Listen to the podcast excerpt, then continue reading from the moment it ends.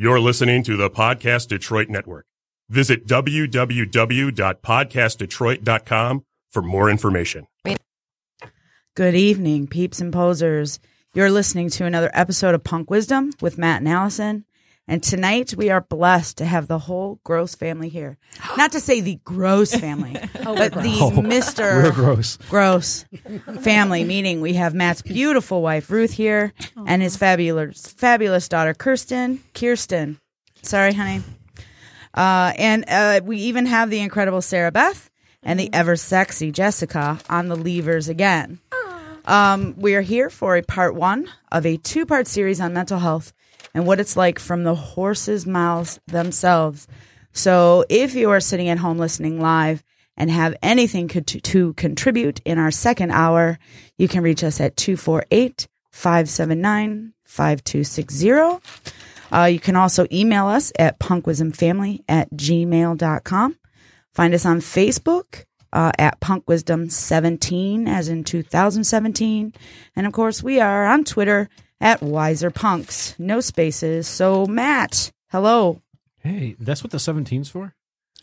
I had no idea. Well, we were born this year, so I figured it was a nice That's cool. I have no problem with it. I'm just curious. I anniversary had no idea. marker Yeah, that's if you fine. make it That's fine. Yeah. without me Why, where are you going? Aw, hurting you. Oh. that's a given. so, hi, Jessica. Hi. How are things? Good. Good. How you guys doing? We're doing good. Two weeks have gone by. Anything special happened to anybody? Anybody win the lotto? Well, wait, you wouldn't be here if that were true. So, This is true. so Matt, please do me a favor and introduce uh, your family. I have a family. People actually like me. Yay. And, and, and the point and the point of this episode is to find out why they actually like me because I have no fucking clue. And there's your first. Well, there you go, Kirsten. It's already been done. Uh, and, and Kirsten was kind enough to bring her boyfriend along. So yes, we also have. Hello. Hi. That's that would be Raymond That would be Raymond. or Hi, Ray, Raymond. however you want to be called. He was sitting back at first, so I didn't write him in, and then you came up and did that. And Now the Cotton. introduction. It's uh, pretty late, but who cares? Yeah. well, there you go. You're there. You have the first full sentence But of we're- anybody, so there you go. yeah, we're all special. Anyways, today is uh, my my uh, my my better half. Yes. Definitely. I don't know. if Better's the the appropriate No, it is. word. It is. More Because- No, I'm awesome. just thinking of, of a better word than better. Best. Better, Best. better. My best half. Yeah. That'll work. My happy half.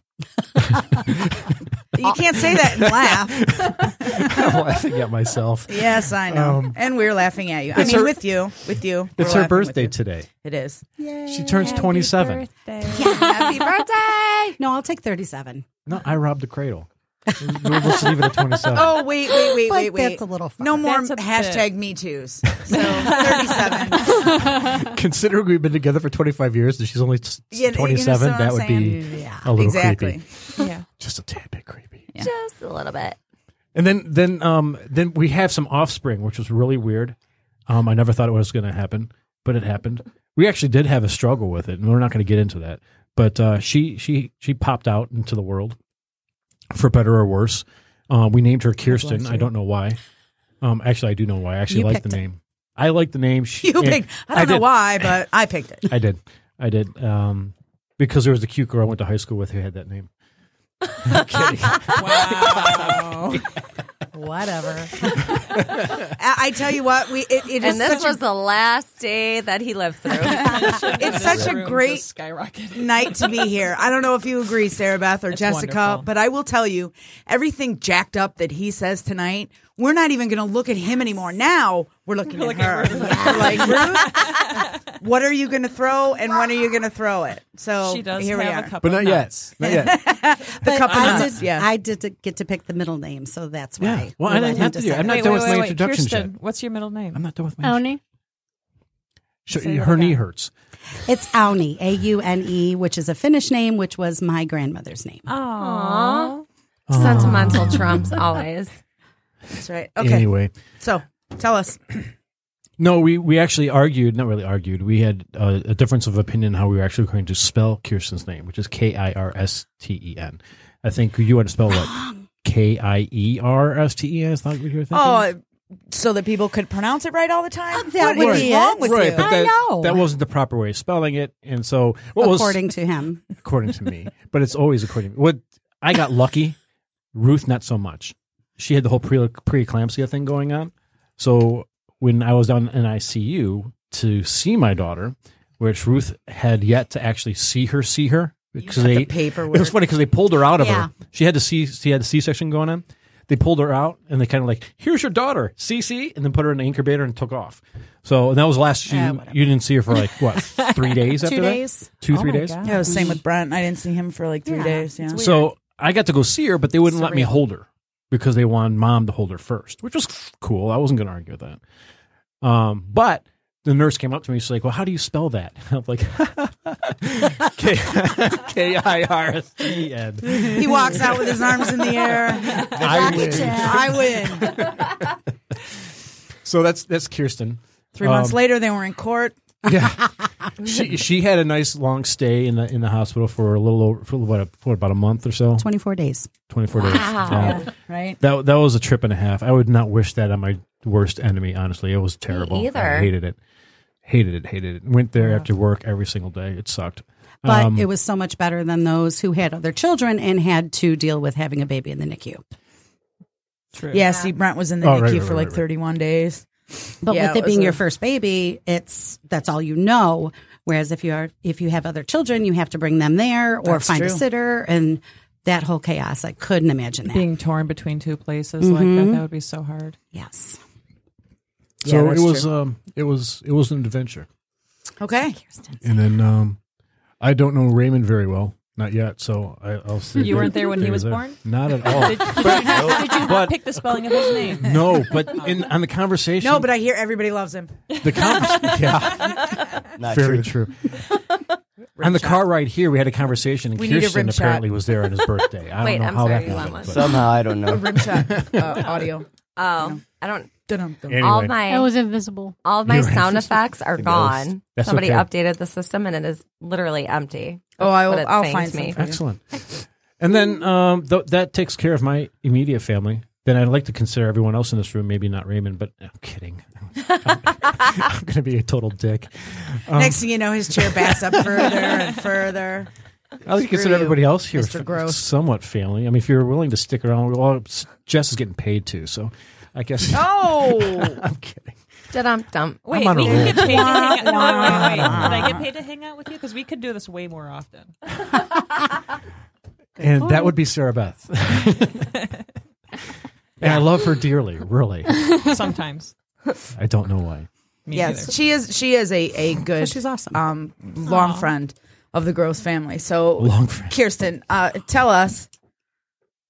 Tell us about yourself. Anything, not your school name, please. Anything but your school name. Um, I'm 17 years old. I'm a junior in high school. And I am in choir. Right on. I love singing Hey. so much. Okay. You sing like in the car, in the shower, and Pretty much anywhere I can, anywhere, anytime. right. I'm a lifetime musician. You'll hardly ever hear me just singing around the house. It's really weird. Yeah, and choir is Yeah. actually how I met Raymond. I don't either. Are you in choir too then? Yeah, Hey, cool. Right on. Baritone. a bass. Oh well, yeah, Well, a bass. high bass, I'm but- I'm our marching band mom. Sorry. And Raymond is also an amazing guitar player that I've heard that can play left-handed and right-handed. Uh, no, just left handed. okay. Yeah, for the Hey. lefties. Left-handed high For five. those That's of right, you who one are out of 10 listening and my not ass. watching, that was a high five across the table It with really our was. left hands. with the left hands. with the primaries. That's right. What else do we need to know about Kirsten? You like long walks in the Silence. park and Um, I jujubes. just usually stay in my room a lot. I love writing and drawing. And Favorite I'm- book. Yeah, and I'm a very um creative person. So I like Everything you do has to do somewhat with something artistic. yeah. Yeah, I agree. I all my hobbies tend to fall under that art category. So I think Sarah Beth, did you ask her what her favorite book was? Yes. What is that? Harry Pooper, Yeah. What's Oh, wrong with haven't Harry read that Potter? one. Harry Potter. I What's just wrong think it's with I just Love think it's Harry Potter. overrated. The books I are agree. As an author or as a no, I think she's a brilliant author. I just the books are better than the movies. I agree. Oh, by far. I haven't read the books, but my brother, well, one of my brothers and one of my sisters are super addicted to them. Like my brother used to read my baby sister the books. It was so weird.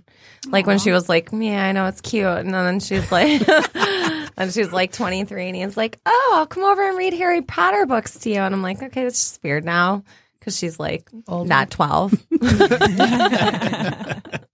anyway, Harry Potter is cool. I fits in loved all the perfect movies. for the mental health. Uh, well, you really, you really don't want her to start reading Beautiful Creatures to you. So if you Oh, I haven't read that. Th- Oh, I read that book. it's good, but there's it's you know older and they're older in high school and stuff. So there's the intimacy scenes and they're It's written just really another- well in the book. And typical you- So we YA started reading it, started reading it to the girls and stuff at home, and, and then I got to this one part and I looked at Abigail and I said. There's sex in this book, isn't there? She says, "Yeah." I'm like, Didn't "All feel right, a little well, let's there. move on. Let's go to Percy Jackson in the, you know." So now we're back, we're back to 13, and God forbid, uh, God forbid, Not that there's anything don't. wrong with that. At any rate, so okay, so Sarah Beth, hi, how are you? I'm great. How have you been? I'm good. I'm good. What's Love going on? hear. Um, school. She work. broke her toe. I did break my toe. I managed to accidentally kick a wall in the middle of the night. It just jumped out in front of her. It did. It, they tend to do that when it's dark. My daughter woke up crying from a nightmare, jumped out of bed, managed to just right in the middle of my middle toe crack the nail, split the skin, just everything. It oh. was it, it's horrible. And you had an Ouch. X-ray. I did have an X-ray. I I'm a I'm a surgical tech student, so I spend 24 hours a week in operating rooms. So one of my preceptors pulled a resident out of surgery to come out in the hallway and X-ray my foot and then tape That's up my awesome. toes. Aw. It was absolutely mortifying. Zero copay. right on. There was no mm-hmm. copay. There was no bill. Right on. Yay. Right on. So, did you see the weird screwed up bones? And yeah, were it- they it- all? he went. the The break was completely diagonal, so it goes from like the top left part of my toe all the way down to the bottom right. She's showing us with her hand right now. On the middle Yes. toe. In too. in the middle toe. so between the uh, Shows flipping off the doctor with her middle toe. That's I right. was flipping Middle out the to the doctor end right knuckle there? Yeah, That's right, right. there. so do they do toes the way they do fingers and then just tape it to one Yes. next to it and Yep. that's it? Have a good day. that's really- it's like breaking your clavicle or breaking a bone. It's You, like- you can't. I broke no ribs before, and ribs, yeah, Same right, thing. there's They, no- they- there's not a lot they can do, Right. which is why I never went to see a doctor for it. It's like, what are you going to do? I still have to walk on it. I right. don't need. I I can tape my one toe to the other toe just like anybody else. but can. I, I was I was limping through the uh, the OR between rooms, and my preceptor's like, "Come on, I'll go What's get the going? C arm X-ray. we'll we'll get pictures." And I'm like, "No, really, I know it's broken. I don't need verification. I don't need a label. I know what's going on." But now you have an X-ray. now I have an X-ray. Now you have a Framed art. diagnosis. That's right. That's right. Print that thing out on photo paper. Find a nice frame. We do have it printed out on photo paper. Of course. yes. Of course. Now I'm a dark black soul, and if I can like hang bones up around my house, I would totally do it. I might do my spine when I can. Which Figure where actually that disc brings is. me to uh, this is like totally off topic, but We're we haven't mentally We've even- been unhealthy, is off that topic it? the entire show so far. we, we haven't jumped into mental health yet anyway but i, I follow um, one of my favorite authors his name is peter enns. Um, he's a old testament bible scholar. He used to be a 14 year uh, seminary professor. Um, i know he's teaching somewhere else but he's not in seminary anymore. Um, so he's brilliant brilliant guy. Uh, i follow him on facebook. I've read almost all of his books but his latest podcast, he's got his own podcast called Bible for Normal People. It's pretty cool. You should hear listen to it if you're into that stuff. But uh, his latest podcast, he kind of talks about some of the he talks about the violence in the Old Testament, and because that's the biggest thing a lot of atheists go for is like why if your God is so loving, why does He allow this, this, and this type of thing? Look at the violence in the Old Testament. So he kind of talks about that. But one so as his as he's advertising his podcast, he puts this meme up of there's a pile of skulls. And underneath there is a verse from Deuteronomy, and I do not know the verse ver, uh, verbatim right now, and I'm not going to look it up. Um, but it pretty much talks about how in destitute times, uh, you are to eat your kids because the God has because God has given them to you. Wow. So yeah. So Nice it's, segue into mental health. right. So it's, it's total ca- it's total cannibalism. But someone brought up bones, and so that's what kind of reminded me of it. But I thought that was, And that's all we need. Ah, that's all I need. Something shiny. Um, but anyway, I just thought it was pretty fascinating, and it's a cool podcast. I was listening to it today. But, so um, the pile of bones in my house are soon soon to come from are just all her kids the that she's skulls of my children. You, you once had children, and now you Right. have dinner. That's right. That's And a, right. and a cute and little God art is okay project. with it. God is okay with it. God is okay. That totally makes it ultimately true and that much more believable. Okay, so our topic, and we will segue into mental health from that. I don't see If waiting you're eating for something people, I think you have a mental no, problem. there's nothing anyway. better. yeah, you do. Okay, Hannibal. Um, so we are here. Okay, so the first of the two, um, the two, the first Maybe more than two, section but of two, it may it may scroll up depending on how much uh, communication we get from the people outside these four walls. Um, which is which is good. So call. I gave you the number. I'll give you the number again after the break. I'll give you all the the email and all that stuff for those who listen after the fact. But the idea today is families, families who deal with mental health. How do you, how do you, or in this case, how does Ruth, um, being of normal, sound mind, um, you grew up with, you know, parents who stayed together, a nice big family, brothers and sisters. You're all very, very close, very, very good hearted human beings. Um, very empathetic to the plights of other people, very giving, very generous, very open to the outside world and what it takes to make it better. And they always spread that and give that out willingly and generously as long as I have known them, which is, by the way, incidentally, since high school. So considering then you married Matt, um, and now have Kirsten in the home, who is now 17. Um, the idea of this show, and, and Sarah Beth is going to chime in too. How, how do you manage those tough relationship kind of battles where, where he says, I don't feel things. I don't for you who feel so much and who cares about so many. How that was the deal. So we're to kind of dive into that a little bit. Um, I had a couple questions for you. Um, I see you have a notebook here. I see Matt has come unprepared. nice going. You know there was no way I was going to let that go, right? So, I brought my um, tums and I got a glass of beer. I'm good. well, that's true. Good enough. Tums, Sounds like preparation to me. right?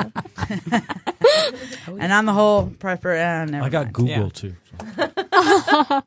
You, you do have Google. Of course, we all do. And good luck with the service in this building. So you better get the Wi Fi password now while you got a minute. Um, so, is there anything you want to open this up with, either of you or Kirsten? Is there anything? No, that's yeah. That my came out wife of she is does an not. absolute saint. Yes, she is. Um, No. yeah, yeah. I mean, look, we, we have our issues. You're like Saint Michael. with- you know what? You know, Michael the I think, angel. I think it's a damn shame, and I mean, No, I guess not Saint. damn in every sense of the word. It is a damn shame that Baptists do not saint people. They should, because we do have some in that faith that should be sainted, um, even though they don't believe in that shit. But whatever. I think religion's cool in that sense. Um, in other senses, I think it sucks, but you know, it is what it is. But um, that's going way off. Ruth is a saint um, because I every day this is stuff that goes through my own head. I sit back and I'll wonder like, how in the world does anybody put up with me? Um, because I can't put up with me half the time. Um, but that's just me, and I, and I find ways to do it because I have to be, ha- I have to remain happy. I have to have, and you know, otherwise, what's life? And I'm going to go kill myself. And I, and I've never thought that, so I've also, so I must be doing something right. Um, I've attracted a woman who is 10 times better human being than I am, so I must be doing something right. And then we have an offspring that who is an awesome person too. So we must both be doing something right. What that right is, I have no clue. and that's why I wanted Ruth on this show because maybe she can enlighten me. And maybe she doesn't even know. Who knows? but I think that'd be a nice question to throw at um, her. I mean, it's like, you know, how do you put up with somebody who lacks feeling in some things, you know, who lacks Especially that for somebody who has more than their fair She- share. Yeah. So Which I- and what's funny because that drives me absolutely insane sometimes because I Well, I'm look sure at it's like, likewise. how the heck do you get through the day when Oh, yeah. you feel so much? because it's and really she's like, "How do easy- you get through a day when you don't?" Because I can write anybody and everybody off and it does not bother me. I will tell you one thing. It has been tremendously different since about a year ago when he found out he has Asperger's. Um, once that was said, things, and we started to look up what that meant and what that, what the attributes of that are, it started to make a lot more sense into our relationship and like how he feels and how he acts and different things he does or doesn't do. I think it was that it wasn't personal. I mean, so when I was looking at before the diagnosis, what I'm thinking that I don't love her because I've never had those feelings that the movies describe or books describe or any other person who says that they've been in love with anybody describes. I've never had that actual feeling before or ever. Um, so when that's what you're being pounded into of what love is, that honeymoon phase and all that shit that does not exist for me, um, it makes you wonder, you know? And so there was a time where I was sitting back like, well, maybe I don't love her. Maybe we're just good friends and I'm living with a friend right now and not necessarily the woman that I'm supposed to be loving. Because if I'm not loving her, then she is much better off trying to find somebody who does love her for who she is. Um, which was, you know, first thing that popped in my head. And that's probably a bad thing. I don't know. And, and it led to where we are now. And I think we're a lot better off where we are now. Definitely. Um, but yeah, so it's after the diagnosis though, and then is then I'm like, okay, that makes a ton of sense. and I said the same thing. I can imagine for you, it was like a huge weight lifted off your shoulders, knowing that it wasn't Me. you weren't doing things wrong, you weren't saying the wrong thing or feeling the wrong We're thing. not doing enough. Makes sense for me too. Oh my god, how much easier did it make for you? Did Uh, a lot easier. did those eggshells that maybe you were walking on kind of go away? yeah. Because I, And I kind of relate to him a little bit too, because I'm on an autism spectrum myself. Right. So it just made more sense for me, you know, with how the way he was acting me and how like he doesn't like light touches sometimes. So I always now understand that because he hates when I hug him, but he does it for me. Mm-hmm. And now He I did mention that. Yeah, last week or last episode, I think he And mentioned she's that. a big hugger. She's a very She touchy a- feely, cuddly a- person. She's always been very bright and shiny every time I've seen her. hmm So Shiny, happy people holding hands. that's that's that's it. That's, the key, though. If we could all manage Got to to be get the that, REM in there. that's I don't know how I do it. When we have our arguments, me and Kirsten, I mean, it's like go time. It's like a It's- bomb. Oh, geez, it, it's not. It's not a. It's not a calm thing. It's No. like we are shouting. It's it's kind of funny in a way. I mean, I immediately go. Not immediately. I usually go in there after I've you know calmed down and apologize uh, because I'm the adult and I should be acting like one, which I don't. well, it's a good example. It's a good example You when you're wrong. but but when we have arguments, it's funny. It's not like how normal people they usually don't really yell and scream at each other unless they're really pissed off at each other. But that's me and Kirsten. There is no little middle ground. There is You no and I never light yell and scream at It's each like other. bam. Um, Yeah, because I'm a very emotional person and I will like scream and yell when I fight. No, and and I've realized too that if I scream and yell at Ruth, she shuts down, and that's done. she won't talk. Shut she down won't do how? Like anything. walk away. No, I'll stay there, but I just won't talk. I'll just take whatever he has to say, let him get it out of his system. Do you like and look at him or I look at well, like do the TV or open a book? if Yeah, I'm like a- trying not to cry, I don't look yeah, at him. like a little puppy Okay. in If I'm back, really back upset. in the corner waiting to be beat. Yeah, that kind of look. Yeah, and that's 'cause- not like a huge beacon. No, it is. But when you have 'Cause you're mental, like, oh, when you have shit. mental deficiencies, you don't notice it until you're finally done. But I, I will Oh, say okay. for anybody listening that, you know, that backing away is a puppy thing. He has never laid a hand on me. That has never been an issue. He's always been in control of, you know, he'd yell and scream or whatever, but he, it's nothing physical ever. And I don't. So I have, I give you huge props to that because Yeah, some we people don't can't stop there. We don't want to make it seem like this is like an everyday oh, every no, day. no, no. 'Cause- gross event. No, it's But not even. on the occasion, we all we all you know we all bicker, and then sometimes when the mm-hmm. bickering doesn't go right, it escalates and it it, it builds. I mean, it, it happens to the best of us. It happens to the worst of us. It's just the way life is. I think what helps helped me is I read a lot of personality books, behavior books, um, stuff like that, just to learn more about personalities in general. And I think that's helped my mine and Ruth's relationship because then I can look back and like, okay, I can identify her according to this type of personality. So she's going to react in this certain way from certain things. For me, to being able to socialize with other people, I have to study people. I have to look, I have to watch what they do, how they act, um, how they communicate with each other, because and how they how loved ones communicate with each other, how lovers communicate with each other, touch each other, or whatever they do. I have to pay attention to these things. I have to study these things because I don't they don't come natural for me, and so spending as much time as I have with Ruth I've come to a point to where I can tell how she's reacting to certain things. Where I like the other, I think I told you the last podcast. I said that I actually said I was going to go take a shower in the middle of a rant that I was going on because I knew that if I was going to continue, it wouldn't have been good. So I went and calmed myself down by taking a shower.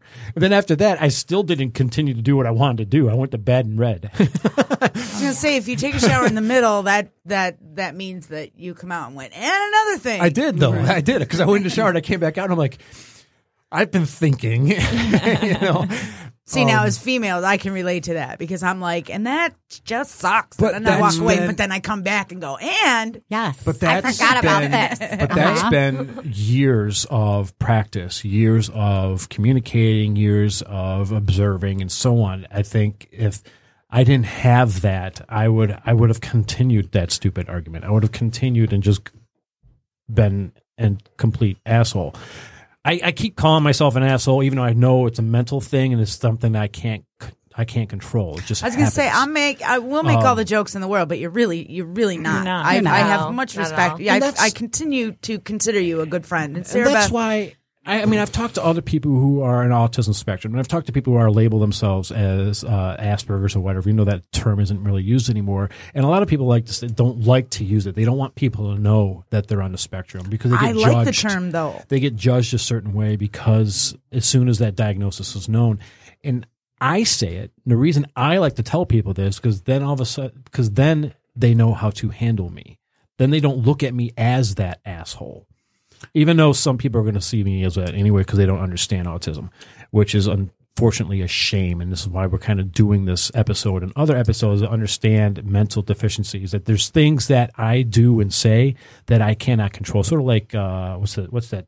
Tourette's. Tourette's, yeah. Oh yeah. Um, where I don't cuss up a storm because I Boy, if uncontrollably. Kirsten wasn't here, I would totally but in that respect, in that respect, there I are times that I will be. I'll just keep going, and in the back of my head, I can keep. I actually, it's not even then. I don't realize I'm doing what I'm doing until I'm finally done. Well, I will. I will tell you. I give you a minute to think about this. Uh, my next question for you guys is: Well, it was going to be when was the diagnosis? When did you guys find out? And I assumed.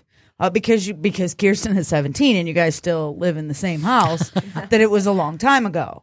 Um, having it been a year, I seriously credit credit to you, credit to you, credit to you, um, for not giving up, for not you know letting go and being like I I It's can't. I can't figure we it out. I'm did. sure it has. Mm-hmm. There's there's absolutely no way, even if even if you were absolutely perfect, that that would have been easy to do. So how long were you together before she was born? Real quick, About five years. five years. We started So- dating in 92. We got married in 95. She was born in 2000. Okay, I can't do math that Neither quick right now. 25 years. It was a year, so it was so it was 25 years. You guys have been together as a couple. Um, six to, or 24 then, or let's say even 23 if it's more than a year that you've been diagnosed, and and you still are here together today. So my question to you, and I'll let you think about it for a second while we bring Sarah Beth in, is when you first found out the diagnosis. Um, ex- explain to me how you handled that. Did you? Like did, like I assume you do because of the fact that I know you. Mm-hmm. Did you dive into research? Did you go into the Google and the you know the Barnes and Noble and all that stuff to learn, learn, learn? Mm-hmm. You know, and of course he just mentioned that he had done that, and I didn't know what you had done. Did you kind of read up? Did you kind of learn anything or not? But while I let you guys think about that for a second, I want to talk to Sarah Beth. So you are friends with this family. yes. So, what does your perspective look like um, in both this family um, specific and just our tone of the mental health series that we're doing in general. Um, So you got well, all the space you need. uh, I, I've I've known Matt for a few years through our writing group, and I met Ruth recently, Mm-hmm. and uh, and same with Kirsten. And it's from an outside perspective. I mean, props to you guys for right? They all seem quite of- functional, don't all, they? all of the patience in the world for not saying, you know what, I'm done. I Mm-hmm. quit. I give up. This is too much work. So props to to you guys. Really, Agreed. I uh, Thanks, but I almost did. Well, yeah, but almost talk doesn't count. later. You didn't. It doesn't th- count. there's a lot of almosts in the world. Amen. Yeah, Heather and I you know. almost like every other day. So having having an actual diagnosis is is great because you can do exactly what you guys did, which is research, learn, understand, see that it's not that you know, and, and and from my perspective, when it comes to things like like autism, Asperger's, and and lots of other mental health issues, it's not a I'm broken, I need to be fixed. It's I see and function around the you know like I, I function differently, understand it. Mm-hmm. That's it. Mm-hmm. You know, it's you know my listening to you guys gets me a little teary. My oldest child's 13. He has Asperger's. He's exactly like hmm. Matt since he learned how to talk. If you tell him, I love you, his response is, thank you. If you go to hug him, he just kind of puts his shoulder into your chest, and that's his hug. You know, up until recently, probably two years ago, I was sitting on my, you know, in my kitchen counter, and he just looked at me. He goes, "Do you want a hug?" My jaw hit the floor. yes, yes, yes, oh I do. my yes, I gosh, do. yes, all of the hugs. You know, but uh, like he he really has a hard time interacting with especially kids his own age mm-hmm. he he doesn't get mm-hmm. it he he acts out in horrible ways nothing that's criminal or anything like that but he he crosses the line far too often because he doesn't understand mm-hmm. How to connect with those kids how to connect with me how to connect with his family uh, his sister too you know So I, I have a question for you then, because while in a regular, he's in a regular public school. yes in a regular public school setting, you know, now they're kind of trying to change the course of discipline and how they handle it. Now, a lot of times I'll hear, especially in parents groups and knowing the PTC from my local, you know, middle school and high school, uh, working in the school system, I hear a lot of parents, you know, this one kid is bullying my kid. They're not going to do anything about it. They, you know, they always whatever. And this conscious discipline now is coming in because districts are afraid of being sued. Even if they win, it still costs the district much money in liability. And so insurance policies. And so it gets very, very um, administrative and full of red tape and very political. And it's that. So now you, we have the perspective now of the mom of sometimes, I'm not saying he is all the time, but sometimes that kid. yes So tell me what the district is doing for you and, and the school that your son is in to help him so that the parents of those kids that like that kid understand that kid a little bit more and are less likely to say, why is he still here? If, if that's not too hard, if you want to think about that, it, it he doesn't get into that kind of trouble. He will do things like he uh he he has a, a cartilage growth on his chest, and he has managed to convince the entire school that it will kill him, and he is dying. oh, bless his heart. Yeah. It's cartilage. It it, it does nothing. My cousin had the same thing. the pectus carinatum. Yep, yeah. yep. But uh, you know, or or he'll do things like he'll, he'll take drawings, sketches off of Google and print them out and say that he did it. that it's his art and I've seen his drawings and they're not not at that level. I see. Okay, so But- it sh- I should have clarified. I should Yeah. have asked that question first. But But yeah, he he doesn't like he's he he wants to have friends. It's just because he he mm-hmm. can't interact. Like he has a hard time interacting and judging people's reactions and responses. yeah, to reading him. the Yep. room. Most of the is- kids are like, yeah, no. Yep. And I will say, and this is the reason why I like the differential Totally uh, between autism and Asperger's, because for me, it helps me differentiate. If you tell me uh, somebody who I haven't seen, because seeing is actually tells you a lot more than a word does. But if you tell me um, a child is autistic, I'm thinking very alone, no eye contact, Man. maybe sometimes um, not verbal, and and that is an issue. Um, of course, in the public schools, I'm a Title One school, so we have our IEPs and our 504s, and we have those um, those spaces. And I subbed a couple times in those. And I'll, uh, first of all, I'll tell you that they were the best days I ever had, each and every day. Um, I love them more than sometimes being in the regular classes. Uh, the love you get is abundant. It's unconditional. It's it's safe and it's and it's and it's, accountable. It's you can feel it and it's and it's either black or white. It's always just the way. It's like math. You can count on it. Um. So then, do you worry about you know other parents saying he is that kid? Is it something yeah, that no, absolutely. And and there have been few occasions now that I'm thinking back where he has been the bully and he has done something terrible directly to another student. And you know, his his school district is is fantastic in the point where you know, all he really needs is somebody to sit him down. He's he's this kid's brilliant, like ridiculous. He blows me out of the water. Mm-hmm. but all all you really need to do is sit him down and be like, "Hey, like you did this. Why did you do this? Okay, but that's not acceptable behavior. That's not the right way to treat your peers. That's not the right way to treat another teacher." Because he does get sarcastic with the teachers, and that's that has been an issue in the past. Mm-hmm. Smart kids are, are Smart good ass. for that. Yeah. But then another thing is though, when you tell him we don't do that, isn't it more reliable that he will hear that and abide by it? Doesn't he like put it in the programming? Whereas a normal kid would forget. You'd have to remind them over and over and over again. We don't leave our laundry on the floor. And they'd say, we "Yeah, don't leave whatever." our laundry on the floor. Right. They're like, mm-hmm. yeah, yeah, I got it. Yeah.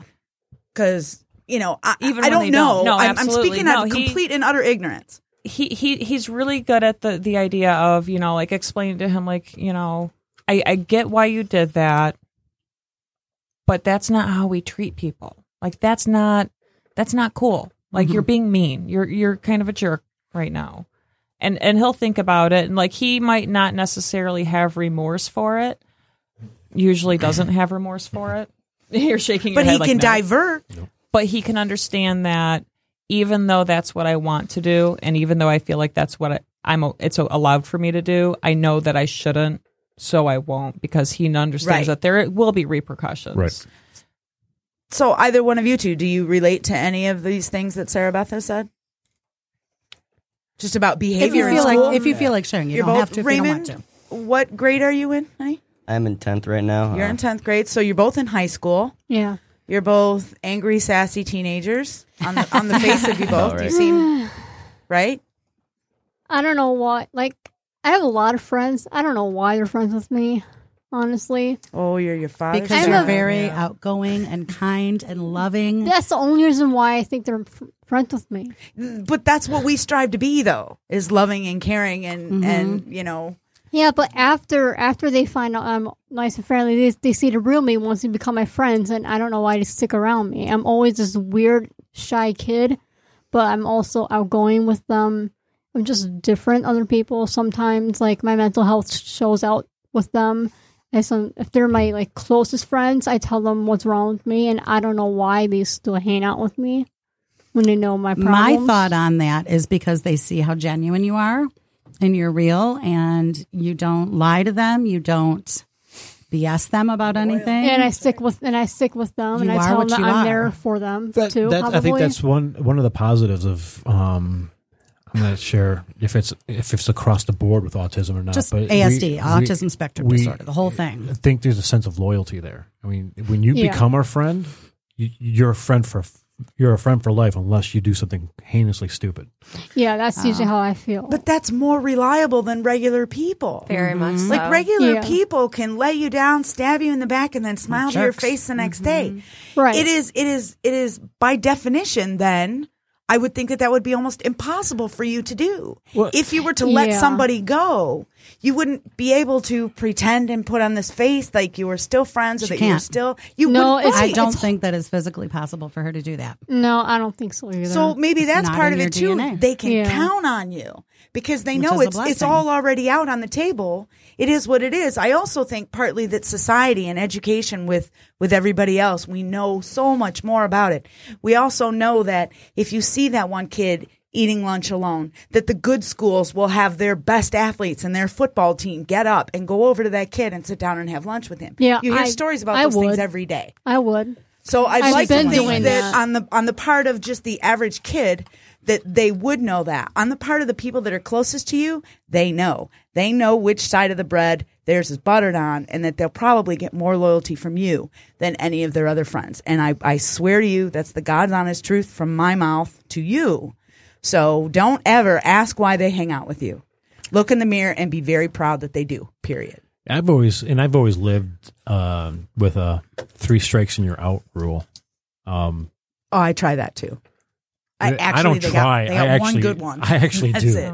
I mean, I actually do. I mean, I'll give you three chances, and, and and those chances could be almost anything. I mean, I've done it to the point where if I have to keep calling you all the time, and you're not calling me to set up any type of go out and have a beer type of thing, um, if I get immensely, if I get to a point where I'm like, you know what, I'm doing all the calling in this relationship, I'm the one who's pursuing this relationship. At that point, I'll do it. I'll give it three more tries. And then if they're still not calling me in return, I'm done. And if I've never talked to that person again, I'm fine with it. Totally fine. Yeah, I'm good it. at goodbyes But- too, but that's but out here's the kicker: different if they called me ten issue. years down the road and I haven't talked to them in, in those ten years, and they want to go hang out, I'd do it. Yeah, okay. Well, because you don't have that grudge, you don't have the the time and and the space Well, to carry em- that grudge. I'm for not so long. emotionally attached, Right. at all. right. I, so it that totally makes sense. So What were you going to say, Sarah yes, Beth? I was just going to try and figure out because I'm the introverted type person who never ever reaches out to people. Well, very very rarely. I know that's So- what's weird about me. I know. Well, well, that's why I'm like, why are we still talking? You know, like I probably like initiated a conversa- conversation maybe twice ever, um, over the phone, and it's it's mostly, uh, hey, what are you writing? Kind of I- I- conversation. Honestly, you putting me on the spot now. I'm sorry. well, you know, I'll, I'll interject by saying I um I I relate to you. I relate to you um, because we're both this way. and I know, and I relate a lot to your son, even though I don't know him very well. You know, Every time you talk about him, I'm like, holy crap, that's me. Well, listen, Um, and she just says sitting when there- you talk, holy crap, that's my son. and and it's it's it's funny because Vincent and I our relationships reversed because I'm very emotional. I'm I I feel constantly everything all super electrical. And when when he said you know like when he was little and like we would never say I love you. Like that was one of those things where it's like he's two and I'm thinking I'm a horrible mother. Like he mm-hmm. hates me. You know he would just say thank you. And it's like I I breathe for this kid and he he can't even i mean he does now. Eh. He does now. And i'm sure it's entirely just to make me feel better. But That's But the that's love. Loyalty. that That's is you know that and that's his way of that's his way of, of, of yeah. showing me he cares is Because he because he, knows does you need care that. he, Well, he'll, he'll hug me now That's the question. Mm-hmm. I'm hoping it will hit too. Probably in, a, in our second in our second hour. That's something I really wanted to hit Ruth with was how what ways because this is a question I posed to her. Um, what ways do you feel loved by me? Well, I want to. Because um, And I I don't avoid I don't know. I don't know. And I asked her this about a week ago, so I gave her a week to think on it. Maybe it's the same thing. Maybe it's the loyalty. Smart, but let's. But if we can, just real quick, how much research did you do when you found out? Not much. So you didn't like dive into the library and I started to a little bit, and I, I think I was story about that. overwhelmed with the fact that there wasn't a lot. But I mean, there is some information out there. They um There's a lot they call it I forget what they call it. I'll have to write. I'll look. now did you They listen consider they consider people like me that are not autistic NTs, neurotypicals. So they would talk about NTs with ASD people, how relationships are. And interesting el- enough, they said the majority of the spouses that are on the spectrum are males. So they were kind of talking about, you know, the relationships that way. But it was kind of, I don't know. It was like I couldn't relate to a lot of the things that I found. And I think when I get overwhelmed, I just kind of shut down.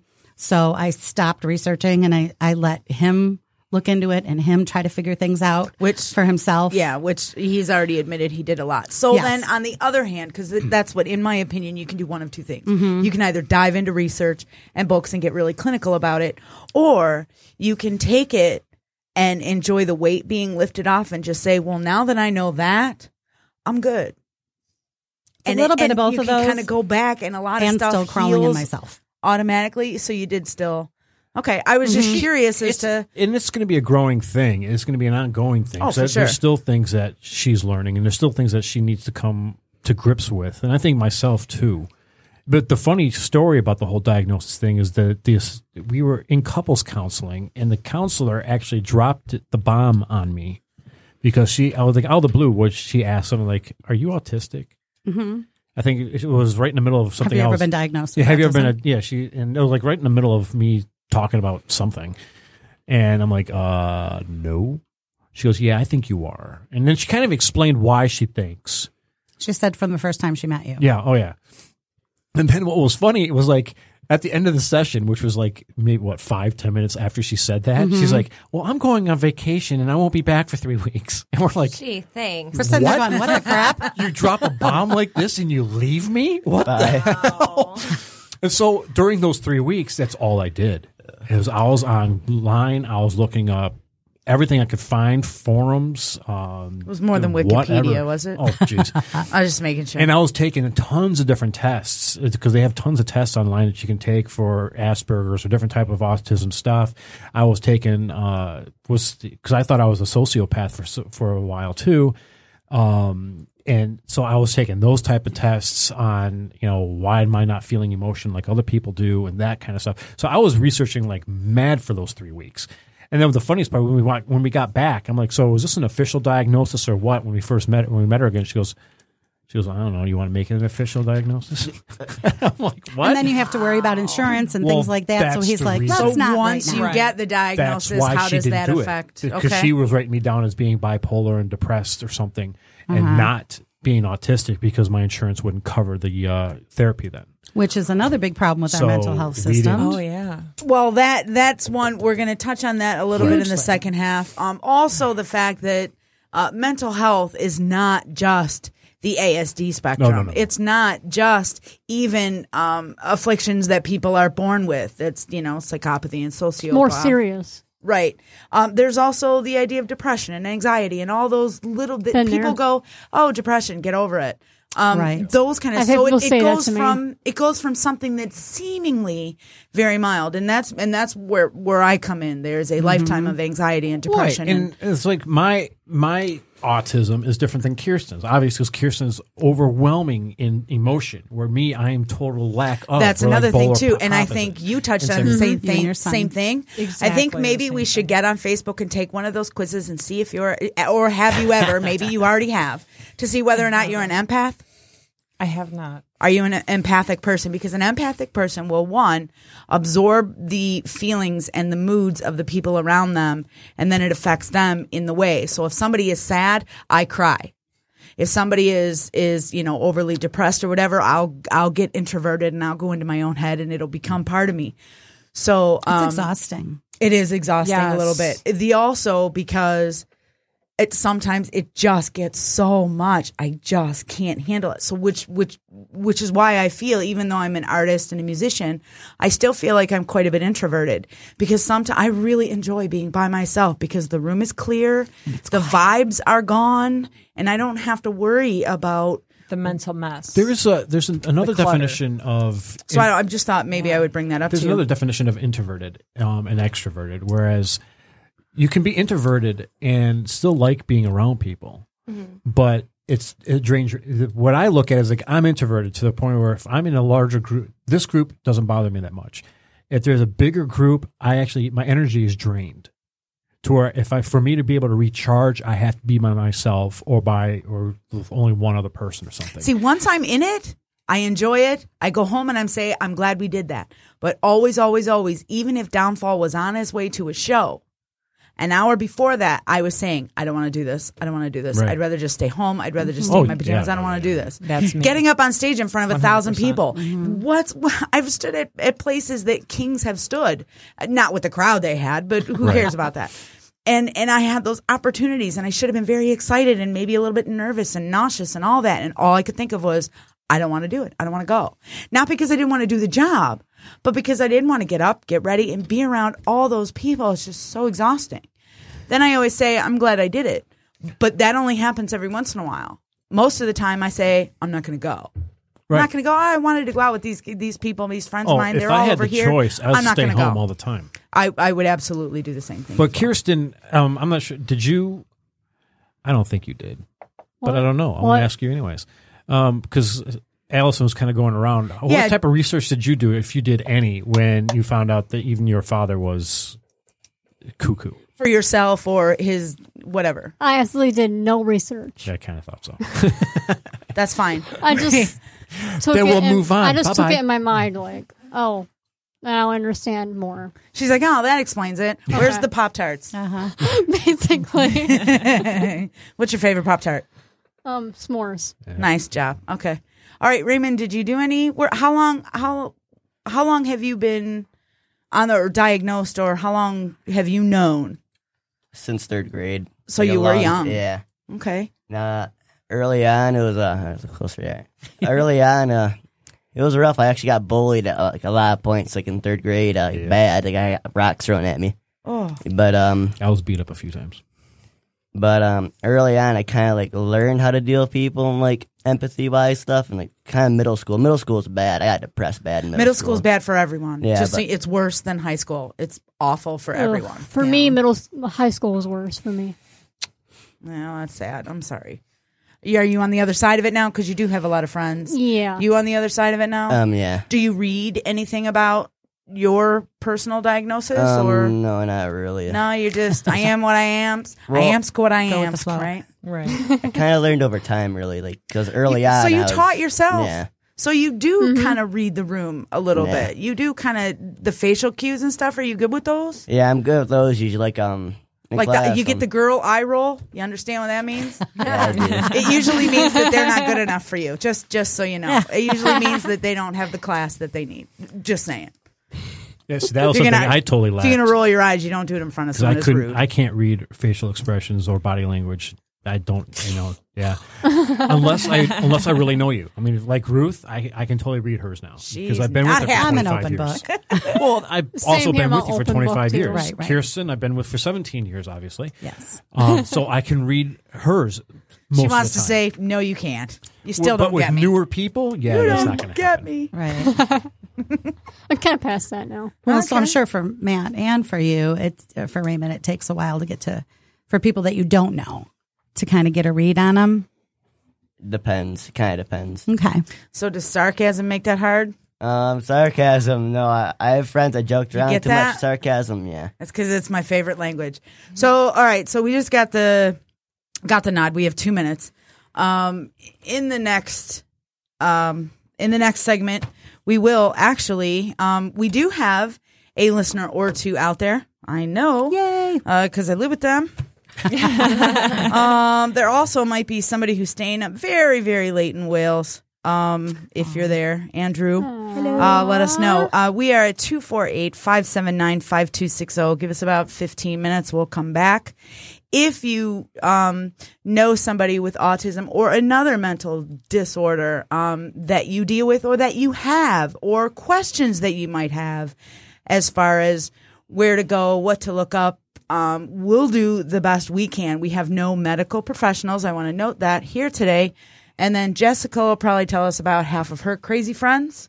Sure. Um, maybe some, maybe some good dirt on some exes. Maybe Oh, yeah. I know. I've got a lot of that. There's a couple of those, so we'll try and lighten it up and make it a little She's bit the fun. crazy ex. Um, anything she does is Once or justified, twice. and I'll swear to it in court. uh, so here we go. So we will be back in a few minutes. We get some white shag, some screw, some downfall, and the zots right now. We'll see you in a few.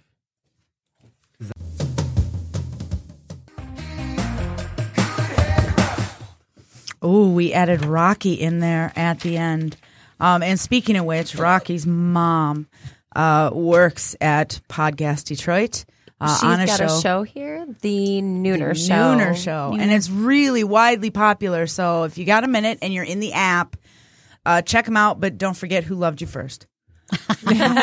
so, oh, and that is uh, Punk Wisdom with Matt and Allison. And today we have Sarah Beth, we have Raymond and Kirsten, Hey. who are oh being lovey dovey right now. We have Ruth Gross, uh, the fabulous and infamous wife of Matt Gross, since he does mention you every single episode. know, Although I mentioned cheesy. Heather too. So Okay, Heather, good. if you're out here, um, Hi, Heather. We maybe we could we could use your help. Uh, maybe an email or something that you can send to us. And of course, we may not get to that tonight, but we will definitely read them over the next two week break and read them. If you send them, we will read them, uh, providing that. Uh, you don't insult and hurt every one of our feelings. Although hate mail, no, we'll take that too. Yeah, we'll totally take that too. Matt Half will the- field all half of the those. people here have no feelings. Be So, prepared to be go. broken after, though, as the rebuttal comes at you. Okay. and the rest of us will you just cry what. over it. you you can take a That's you joke. We all know. I'll be fine. So we're coming back uh, on our one of two part series. Wow, the whole bottle set on the table. my birthday. Drink Holy, it holy! all. I This was is like, what the heck? okay. Every week, every week I do. Uh, sorry, every episode I do a reference photo. So this is going to be lean. This is going to be the reference. Doggone it! it's going to take me a minute. Eh, okay, the reference photo Don't get me in that. for this week.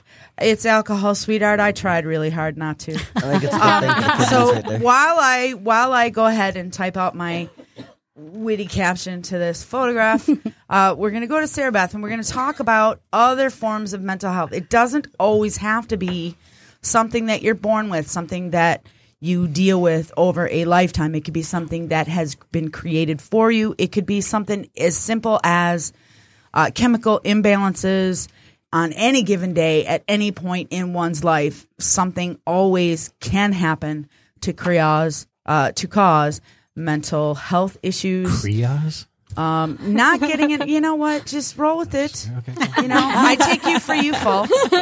You do. Get it? I take you for you fault. Never mind. That was cute. I, like caught how, it. I like I the caught it. It's a speech thing. uh, but uh, something as simple as staying inside for too long during the wintertime, uh, you know, raping your body of its vitamin D. Uh, could cause depression and things that you never expected to happen. So it can happen to anybody at any time.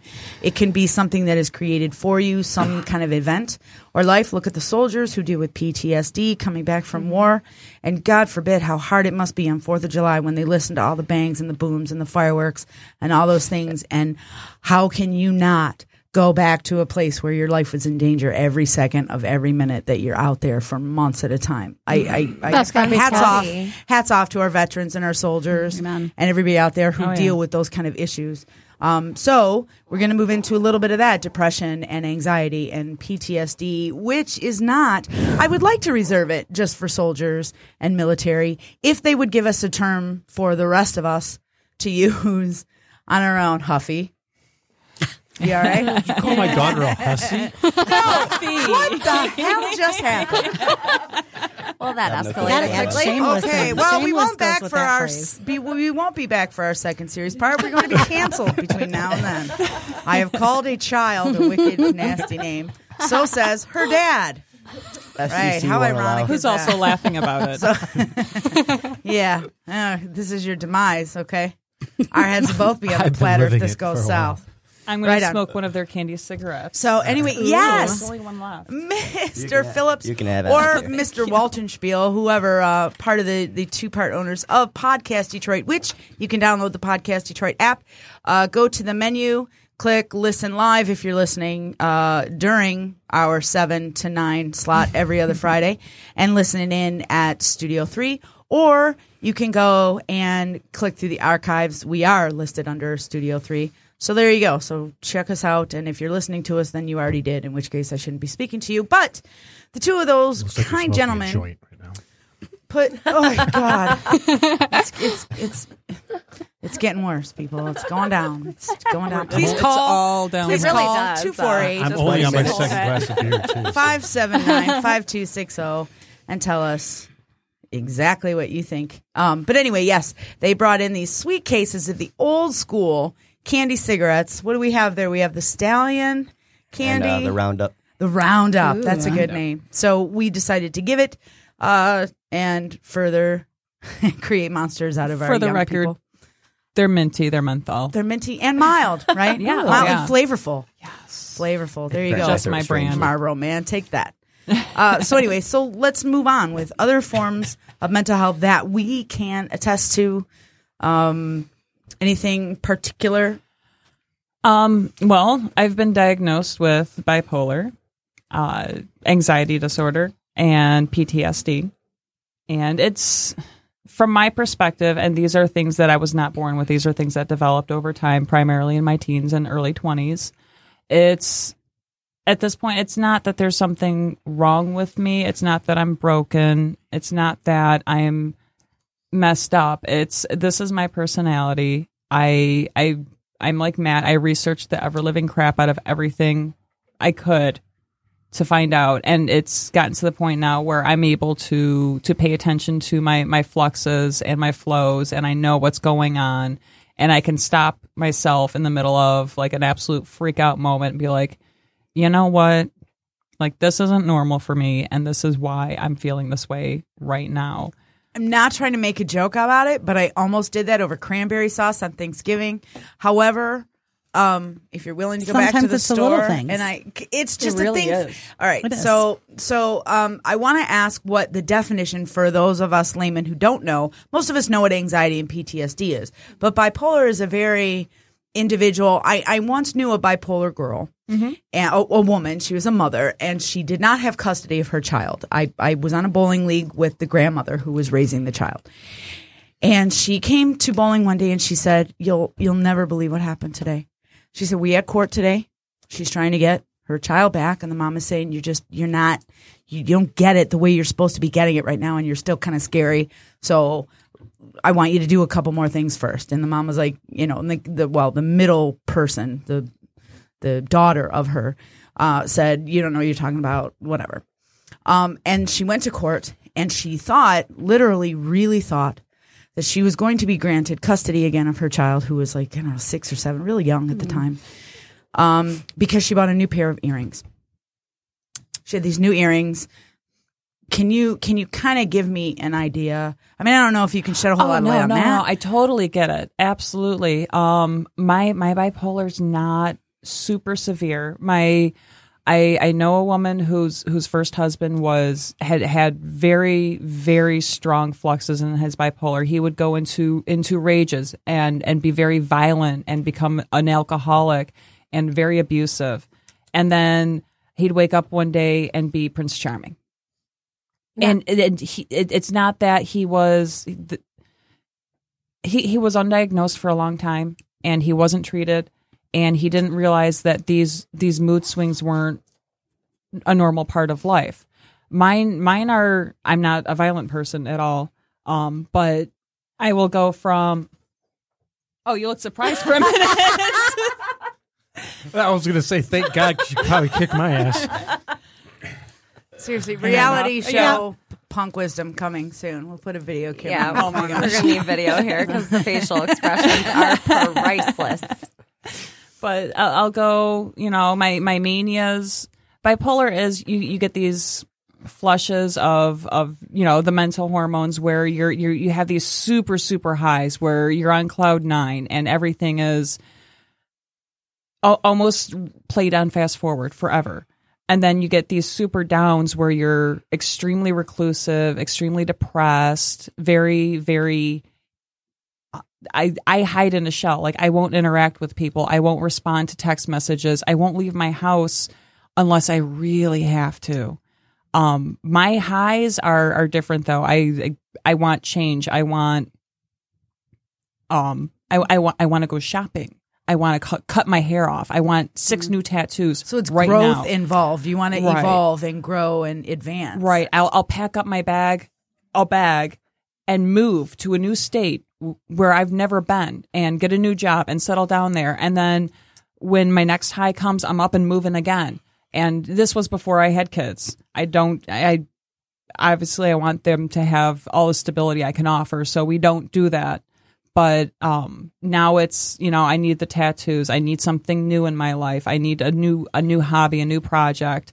Uh, my my depressions can be really bad though. Like I said, I will hide up in a shell and don't talk to me, don't touch me. I have, I'll I'll, I'll have to like convince myself that I actually need to eat. I'll have to convince myself that showering once a week is not okay. You know, shut up. I did oh, shower oh wait, today. it isn't. I'm sorry. I have bright purple hair, and the less I wash it, the happier I am. Can I ask a mm-hmm. question? Okay, so I feel like people throw, well, not I feel, I know that people throw around the term bipolar. Mm-hmm. Like you're sitting there and you're happy, and then somebody says something that makes you mad, and then you get really angry, and they're like, oh my God, you're bipolar. And No. that's not how it works, right? This is No. prolonged periods of time. For me, it's very long mm-hmm. periods of time. So how long? Right. Like, is it months? I for a long time before I had my kids, it was I, I was far less stable. I would go. It would be a one year flux. Like every uh-huh. spring, around March and April is when I would pack up and move. That was my high. That was I cut off all hmm. my hair. I got a new mm-hmm. tattoo. I'm living in a new state. Got a new job, new boyfriend, new everything. Right. And my lows would be slightly before that, like in the fall, early mm-hmm. winter, around this time of year Right. and it would be you know my, my my thoughts would go to if if i sitting alone in my apartment or house or wherever i am if i were to die right now who would be the first person to actually find me like who would actually notice who would be affected Living alone is a genuine fear. Oh my for- gosh. it- I totally understand that. Now, one of the two of you, if I'm not mistaken, is into the stars and and the whole um solstice deal.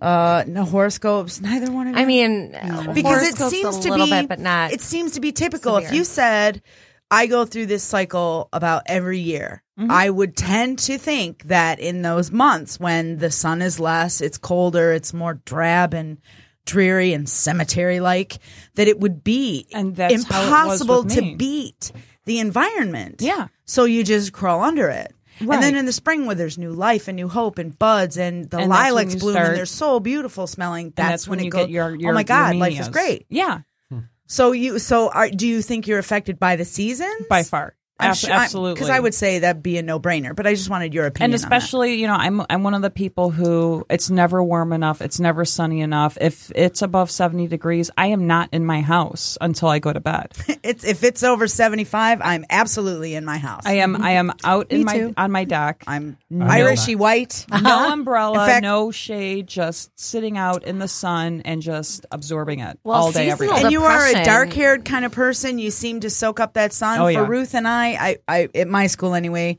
my colleagues tell me I'm so white, I'm blue.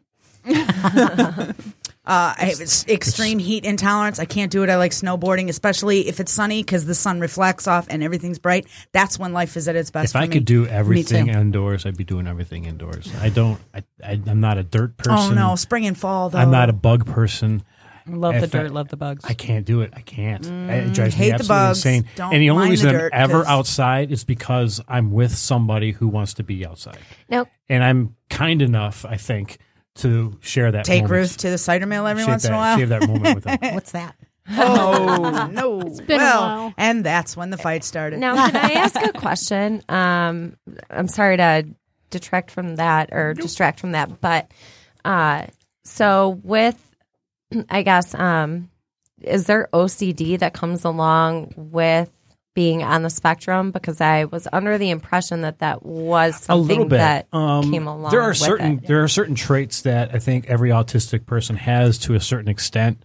Um, Raymond and I were just talking about that um, beforehand because he was saying he's a little he was a little bit OCD. I am. There's certain things that drive me absolutely insane. Sarah had her glasses almost, and it was just a fraction. It was half full. It was half full. It was just, Just a like fraction on my of glasses on on the the glasses on the table. It was almost off the edge. I had to push them back on the ed- on the table again for whatever reason. It just bothered me. right. Um, well, because it would have bothered me too. I think that's under anal retentive.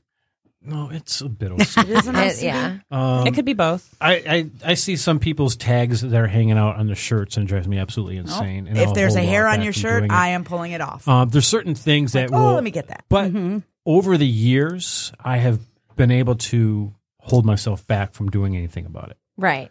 Um, You won't randomly walk up to a stranger and tuck their Right, tag no. in. no, because that's where my uh, social anxiety comes in. Right. so I won't touch anybody. But but I will say I'll be anxious about it. I'll, be, Right. I'll definitely be like nervous. I'll be like I'll turn around, and have to walk away, not look at it.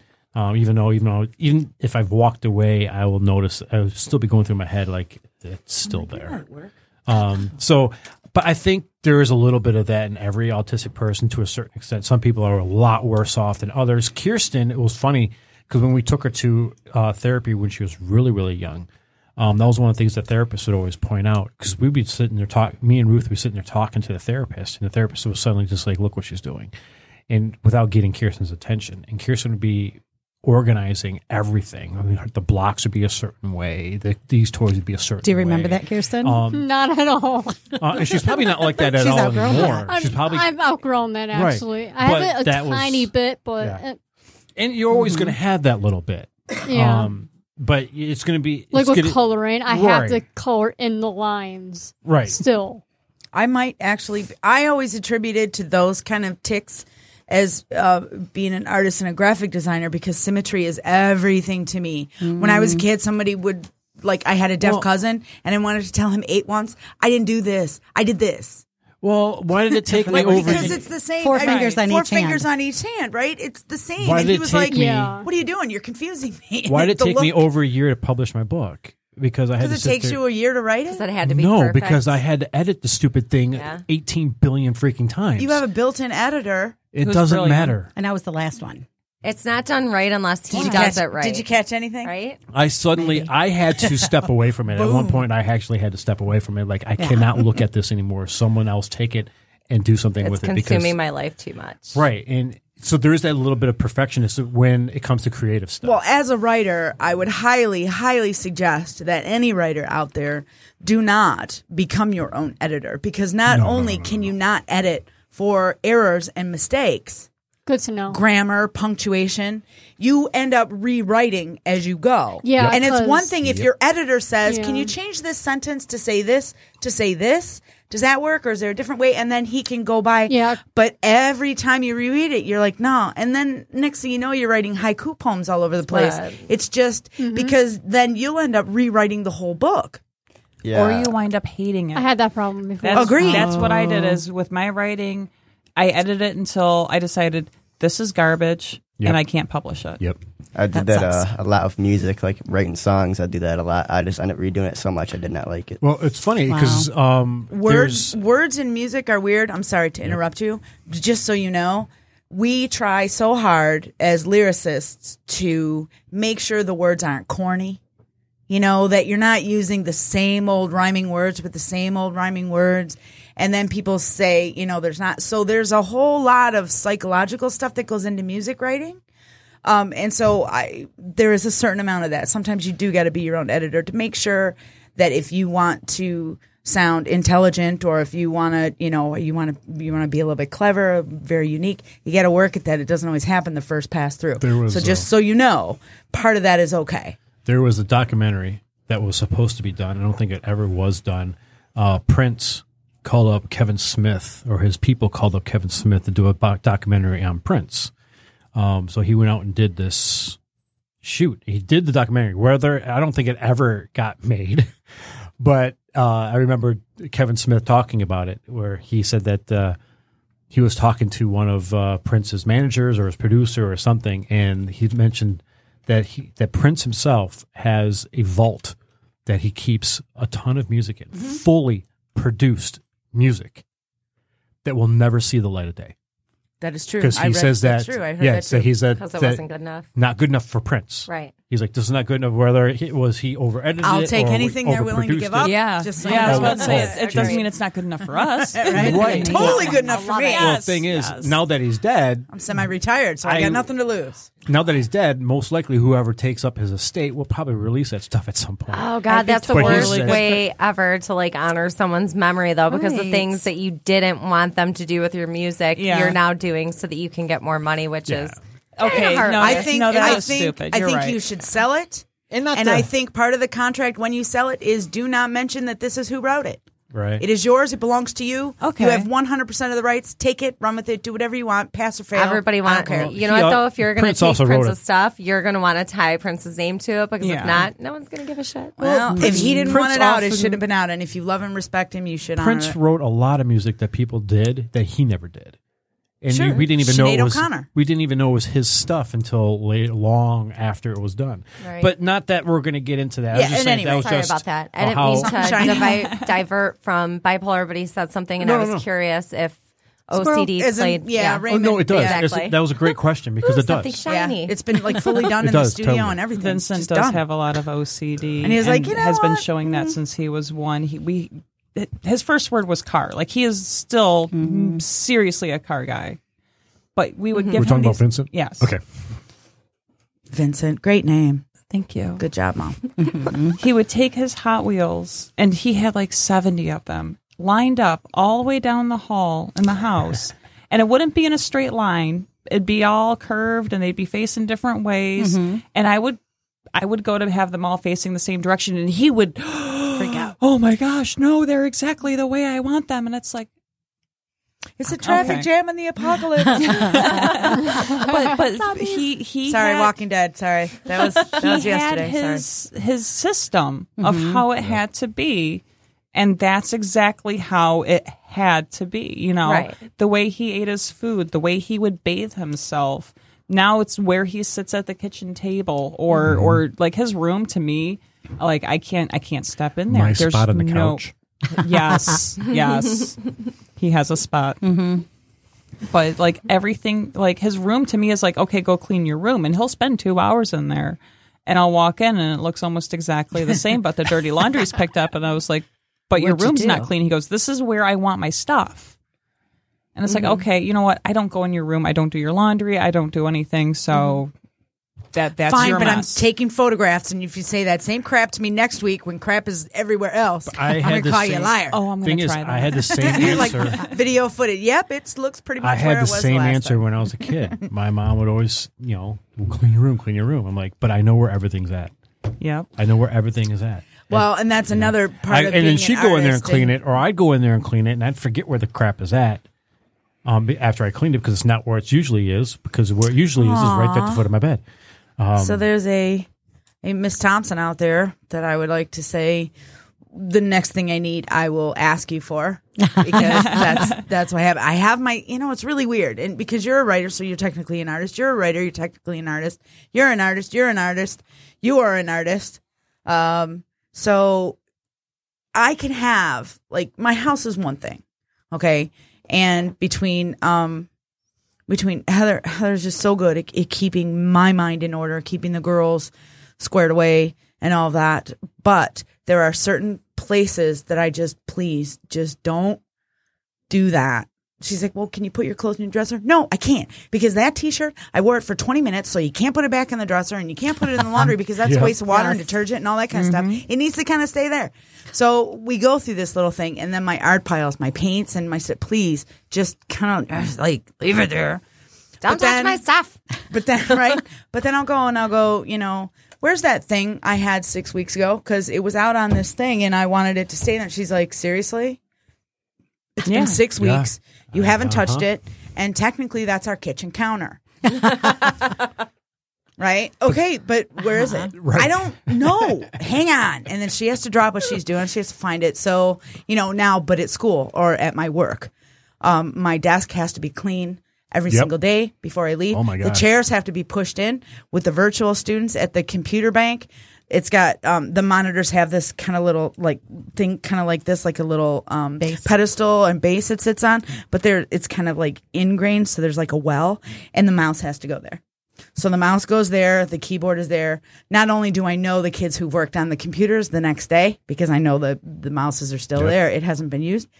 Um, but it keeps my mind square. If I start getting into that whole artistic, now this is TV and radio at an alternative high school.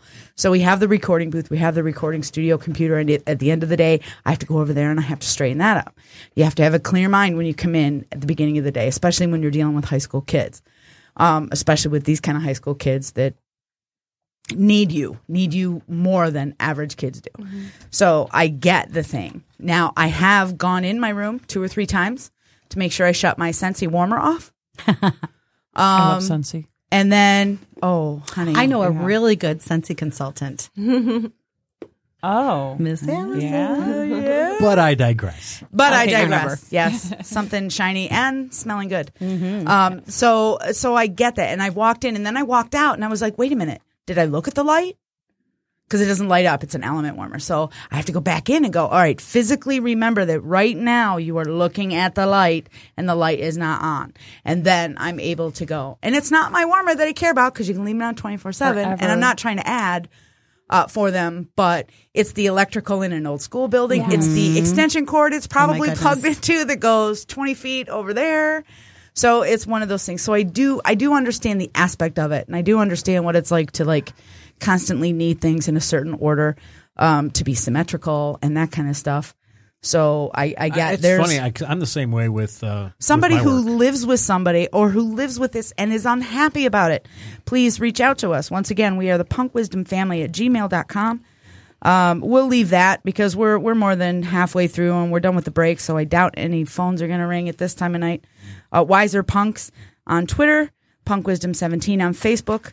We will read everything and we really, really, really do want your input. So if you have any of these disorders, please let us know, or you know of somebody, or um, you want Just to know. At the end of the show, questions about at the end of the disorders. show, um, what I'm going to ask you guys is if there is one piece of advice you can give to somebody that's dealing with um, an autistic wife or husband or child or mother, parent. Jeez, oh, Pete, I can't imagine what it's like to be a child of a parent who's maybe don't know they're diagnosed or doesn't understand and then have those feelings. I think we've Um, all the anxiety, the PTSD, the OCD, Right. all of those things maybe um, not all.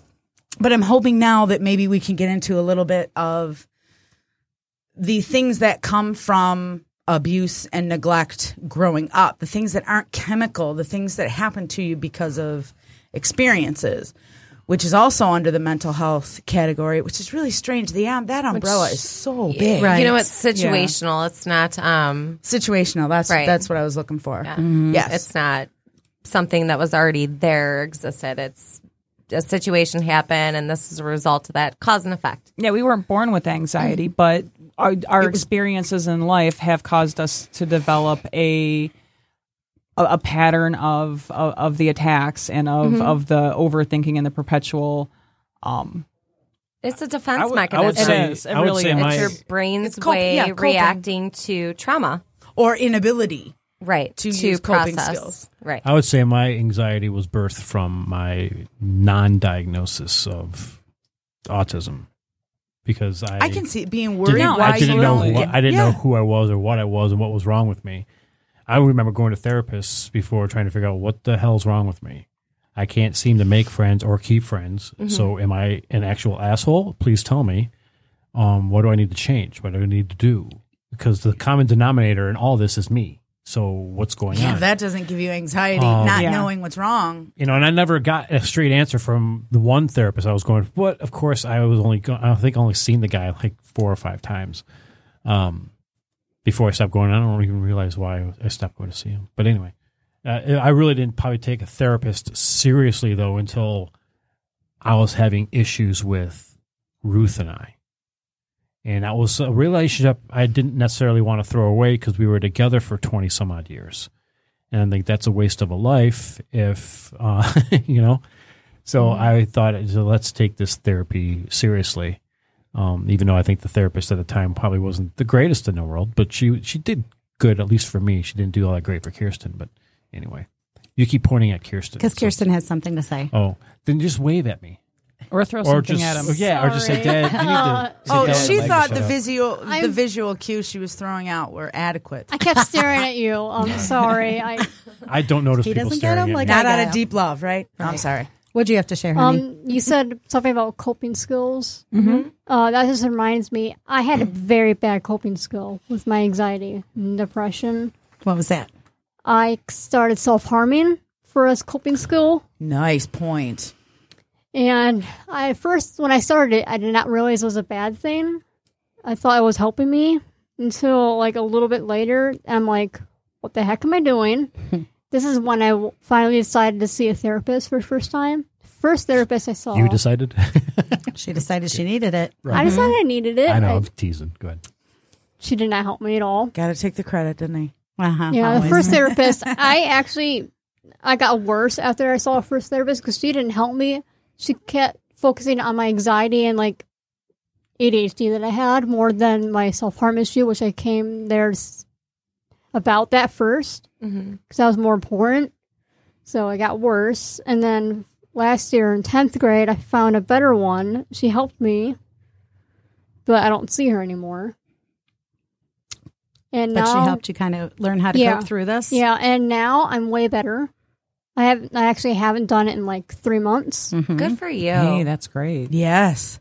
But this is something a lot of teens struggle with. oh uh, yeah, definitely. A lot. especially, Yeah. especially in school too.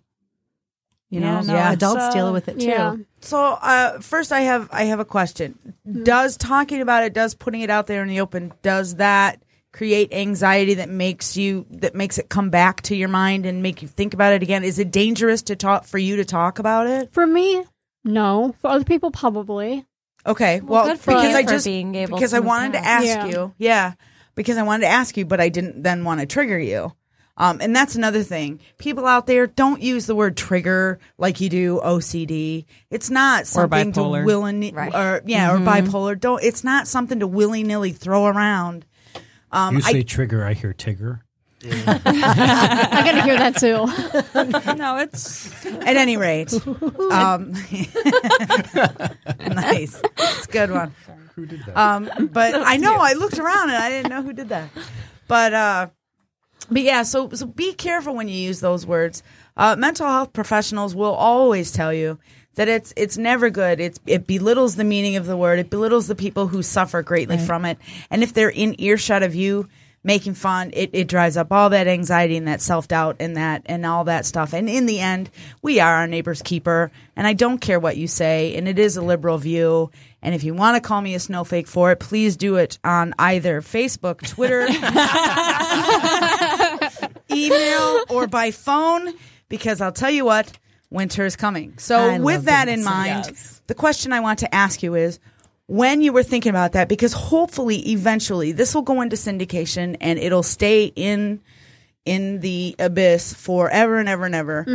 Um, for teenagers out there who are struggling with this problem, who kind of want to figure out what's going on in their head, how can you give me through the process of of what not only what you felt like when you did that, like how did you think it helped you, and what made you turn that table to realize it wasn't? Um, when I first started, it started out for like stress because I wanted a release because I was so stressed, and um, I I just started like very like little and simply, just you know like I started actually using Scratches. scr- like just scratches, and then at first it wasn't enough because I needed more, and then it went to like a mechanical pencil to scratch myself with that.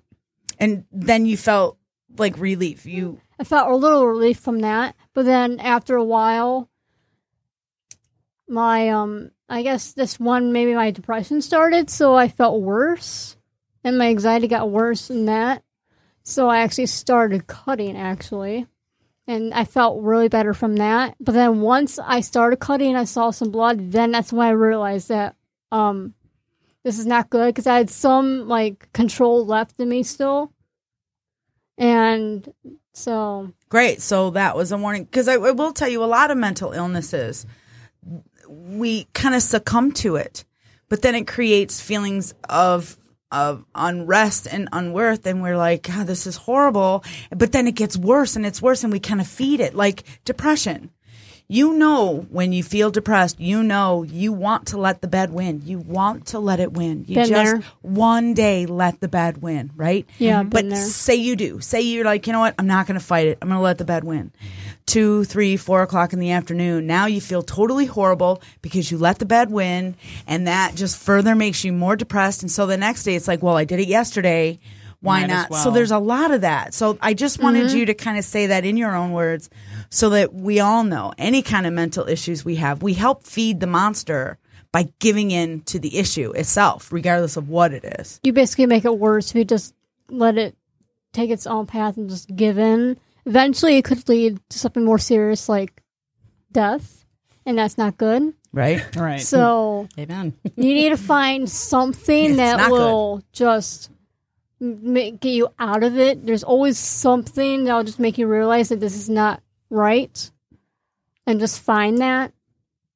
Good for Either you. if it's like, and then find something too that'll help you um with like uh, find other coping skills too. How old were you? Um, started in ninth grade. So you were about for, 13 or 14 years old. And you had I was 15 in ninth grade. oh 15. And you had you had the self-awareness to know that you had to do something about it and you have to fix it. Is that when she brought it to you? I think so. I don't remember I the first saw- time she brought it Talking to to me. the I mic. to mic. I don't remember. I started a few weeks before I told you. Okay.